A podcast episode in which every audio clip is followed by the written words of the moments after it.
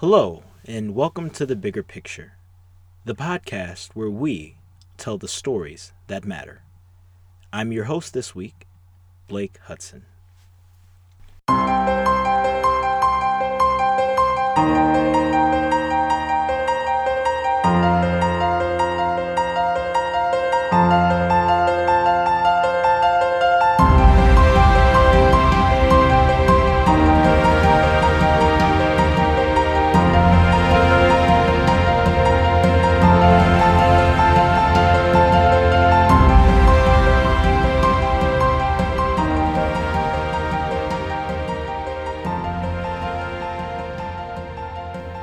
The U.S. is responsible for two of the most infamous incidents in the history of syphilis. Perhaps the most notable 20th century example of this is the Tuskegee syphilis experiment. This infamous clinical study lasted 40 years between 1932 and 1972 and is still relevant today as it affects many people's attitudes, specifically those in the black community as reasons for distrust of the establishment. So, without providing too much context, let's begin. Tuskegee is a small town in Alabama with a university. In 1932, the university recruited 600 impoverished black sharecroppers from Macon County, Alabama, to take part in a medical study. Specifically, they wanted to study the long term effects of syphilis. They tested the 600 men, and 400 of them did have syphilis. And the plan was to study them for six to nine months. I'll repeat six to nine months. And then give them the best treatment available and study how that affected them. Unfortunately, this study took a turn for the worst almost immediately. The person who came up with the study wanted to be completely open about it, but was rejected by the university. Under the assumption that, well, if we tell them about their syphilis, they will get treated right away.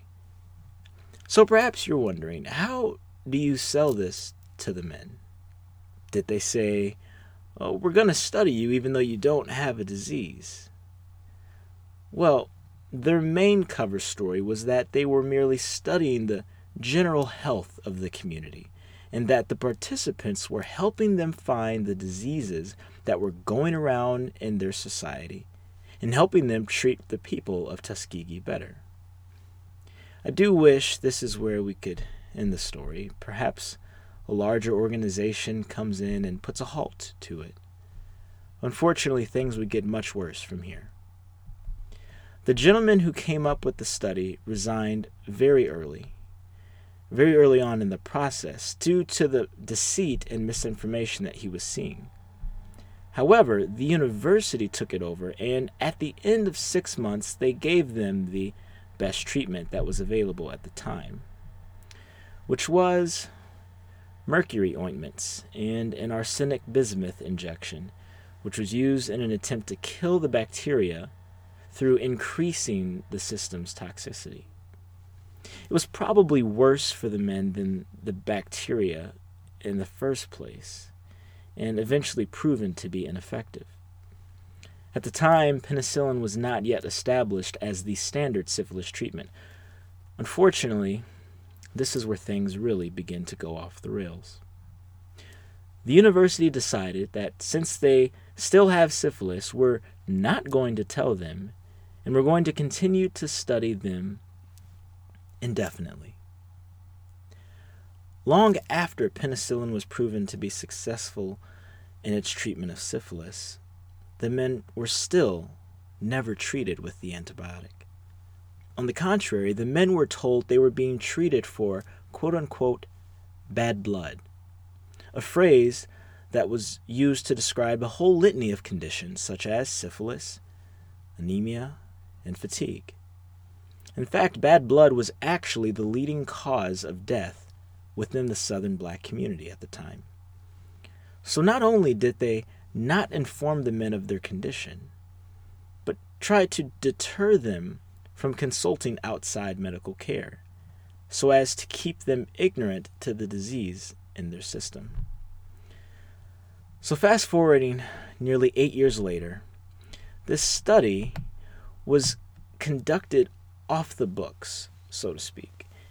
And at the start of World War II, nearly 250 of the men volunteered in the U.S. Army.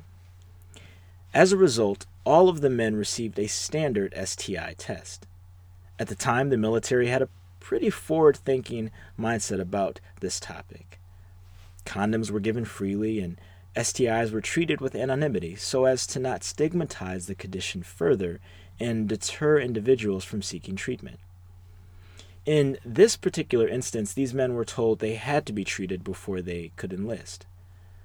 Now, there are stories of some of the men going back to the university to ask, How could you have missed this?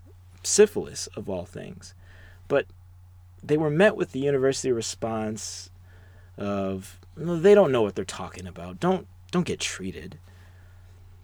After the war, uh, around 1947, post World War treatment based on the Nazi experiments in concentration camps these sorts of studies were deemed illegal under international law. Plus, penicillin by now had been demonstrated as an effective cure. So, clearly the university gave the men the penicillin and shut down the study. End of story, right? Wrong. The study continued, the men were monitored, and this was no secret in the scientific community by then. By this time, there was no overarching guidelines for ethics in scientific studies.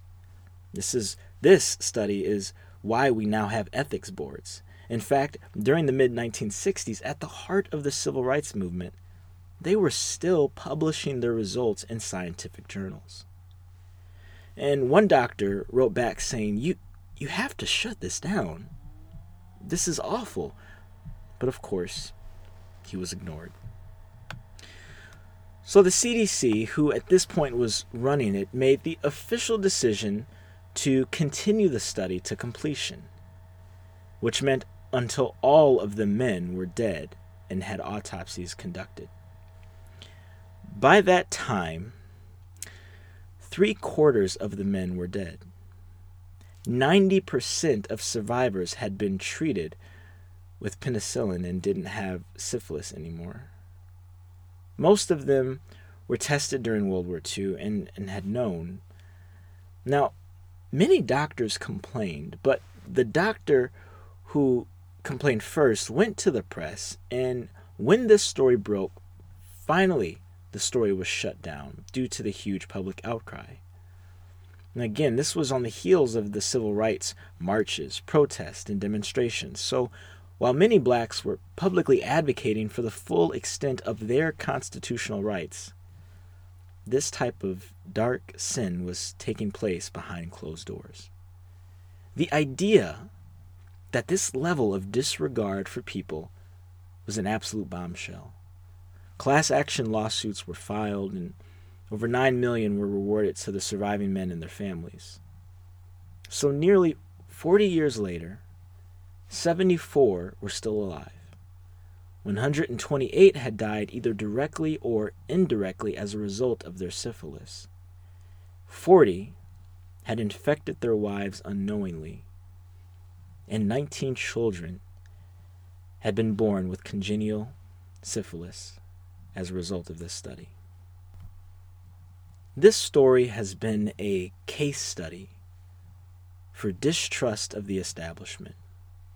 This was known, written about, and an official government department had allowed this to take place.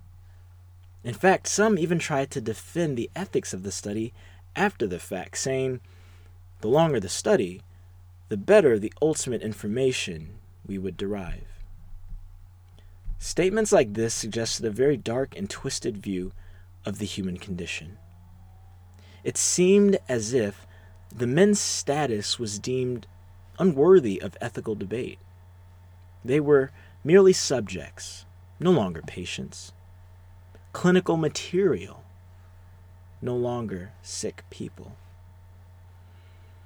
In conclusion, this does not include the whole aftermath and ramifications of this study. but it is a cause for reflection and understanding of many different strands of thought. How do we as a society view the human and give dignity to all? At what cost will we seek to advance science? What is the role of the press in exposing truth? These questions and others are the ones we need to consider both individually and collectively, or our society will not last long if we refuse to answer.